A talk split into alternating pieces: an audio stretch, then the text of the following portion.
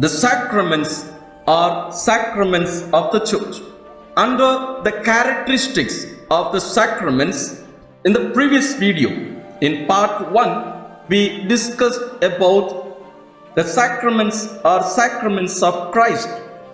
And in this video, we will discuss on the second characteristics, that is, the sacraments are the sacraments of the church. Welcome to Greater Glory of God podcast. So, the sacraments are the heart of the church. Without the sacraments, we cannot get the divine life, we cannot get the divine nature, we cannot get the divine glory. Though the fullness of all these we would receive in heaven, God has already bestowed all these on us on this earth itself through the sacraments.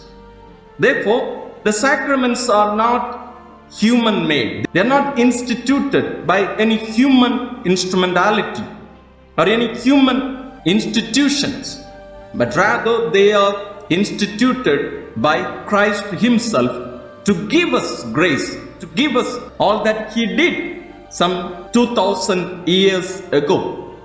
So let's reflect on this important point that how the sacraments are the sacraments of the church. This point we find in the Catechism of the Catholic Church, Numbers 11 17 to 11 21. Now, a question arises.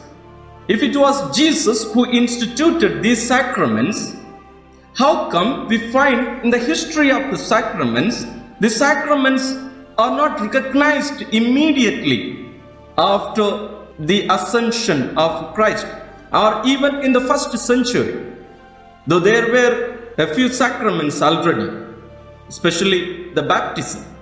If we see the history of these sacraments, we find there was an evolution through which the sacraments came to be celebrated as we have them today. So many the question, how come Jesus instituted these sacraments and in the first few centuries they were not present or they were not celebrated the manner they are celebrated today. And these characteristics, that is, the sacraments are the sacraments of the church, would answer this question. I would ask you a question. Who decided the canon of the sacred scripture, that is the Bible? Who decided the number of the books? Who decided that these books are inspired and the other books are not? For your information, not merely four gospels were available those days. There were numerous. There were so many gospels available. There were so many other apostolic letters were available. Not merely St. Paul's or St. John's or St. James, but rather there were so many of them. But then the church did not recognize them or make them part of the canon of the sacred scripture. It was the church who did it. She decided it. And now, when she has the power to do it, because it is not a human institution, but rather it is through the power of the Holy Spirit, because He is present in the church. The Holy Spirit is present in the church. And through the inspiration of the same Spirit, the church declares these books as canonical, as recognized books, as inspired books, and others are not.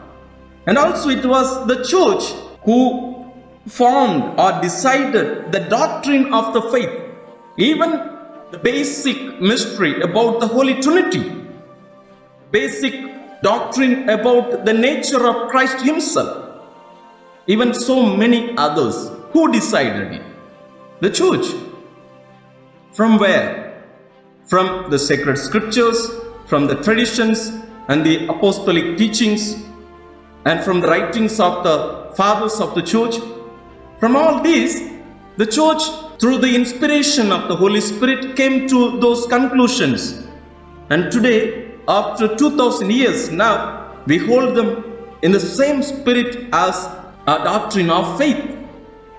And now, when the church has the power to do all this, why not the church has the power to recognize and announce that these are handed on by Christ Himself to the church, as the church could do with the sacred scriptures and also the doctrine of faith. And it is the Spirit, again I say it is the Spirit who guides the church. And there could be an another argument that why it took so long a time. Why it took so long a time? The reason is the mystery is not the human persons or human beings are not so capable of comprehending such great mysteries in one overview. The first instance, it takes time because, for example, if we can see the mysteries of God as He has revealed to us as an ocean, a human mind is not even as big as a glass. How can we argue that this small glass can contain the water from the sea? That is an impossible job. That is too big a task. Therefore, now we see the church who is a person or rather the body of Christ himself now in the process in the gradual process of the history of the church slowly discovers slowly understands that's why we should notice even in this book from which we are taking all these reflections the catechism of the catholic church we find the writings of the apostolic fathers and down the century till now all that which has been revealed to us as the church has been able to unfold and understand and comprehend is written in this book. Similarly, in any of the papal documents, we will always notice quotes from not merely the Bible, but also from so many other previous apostolic writings. Not merely the previous popes, but church documents from the writings of the fathers of the church and so many. Therefore, we need to keep in mind that the church is not a human institution. And this gradual discovery of these mysteries as founded by Christ Himself, that is, these sacraments, these seven sacraments are founded by Christ Himself, was gradually recognized by the church through the power of the Holy Spirit. And the second aspect of this, that the sacraments of the church, is the church teaches us that the sacraments of the church and by the church. In number 1118 of the Catechism of the Catholic Church, we read, They are by the church, for she is the sacrament of Christ's action at work in her through the mission of the Holy Spirit. We need to notice the prepositions used here. Christ's action at work in her, in the church, that is to say, through the mission of the Holy Spirit, through the mission of the Holy Spirit and in the church. Therefore, it is by the church. It is happening, taking place in the church, not outside. That's why we don't find the sacraments outside the church. It is inside. It is done by the church, inside the church. But how for the church? Again, the same number continues. They are for the church in the sense that the sacraments make the church, since they manifest and communicate to men above all in the Eucharist the mystery of communion with the God who is love, one in three persons. They are for the church, a sense, for all the members of the church. Now, especially in India, in the villages and even in the cities, we find so many non-Christians, not merely non-Catholics, non-Christians coming to participate in the Holy Mass, the Holy Eucharistic celebration. And many of us are very happy because many people are coming to participate in the Holy Eucharistic celebration. But the early church was not so happy about it. Rather, it would never allow a non baptized person to participate in the Holy Eucharist because the sacraments are celebrated in the church, by the church, for the church.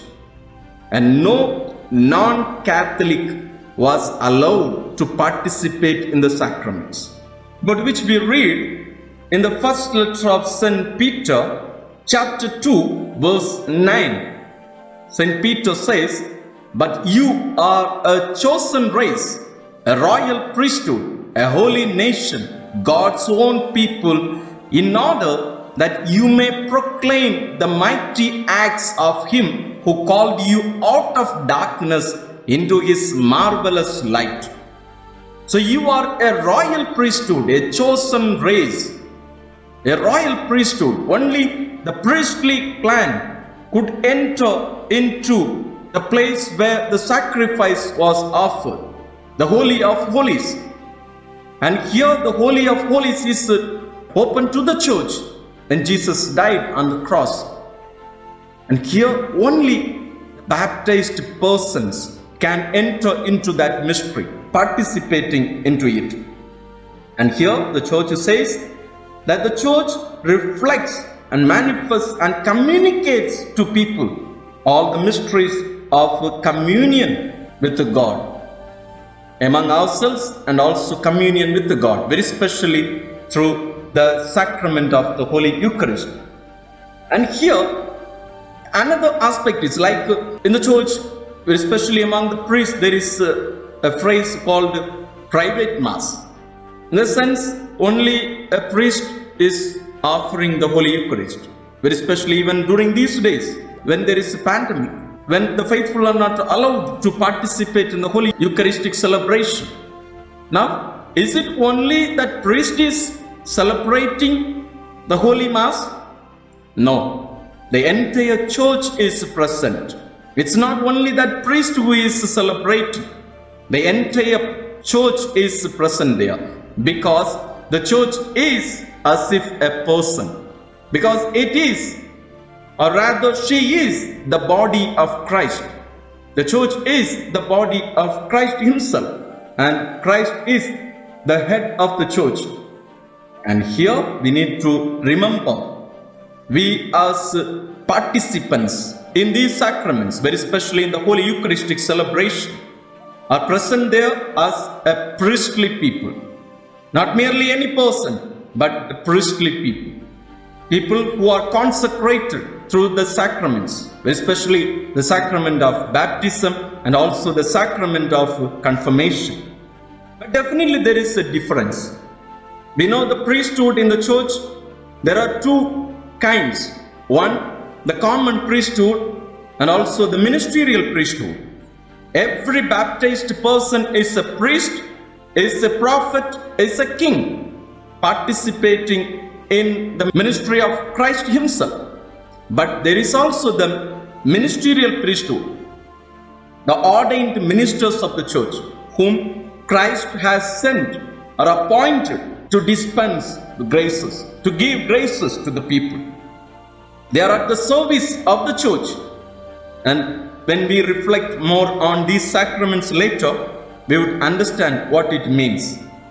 Number 1120 says, the ordained ministry or ministerial priesthood is at the service of the baptismal priesthood. The ordained priesthood guarantees that it really is Christ who acts in the sacraments through the Holy Spirit for the church. Let's notice the prepositions used here. I read again it really is Christ who acts in the sacraments through the Holy Spirit for the church. Because they say volumes about what Christ is doing in the sacraments through the Holy Spirit for the church. Therefore, as we have seen a little ago, the priests or the ministers of the sacraments stand there in persona Christi. It is not through their power they are acting there, but rather it is Christ Himself who is present there.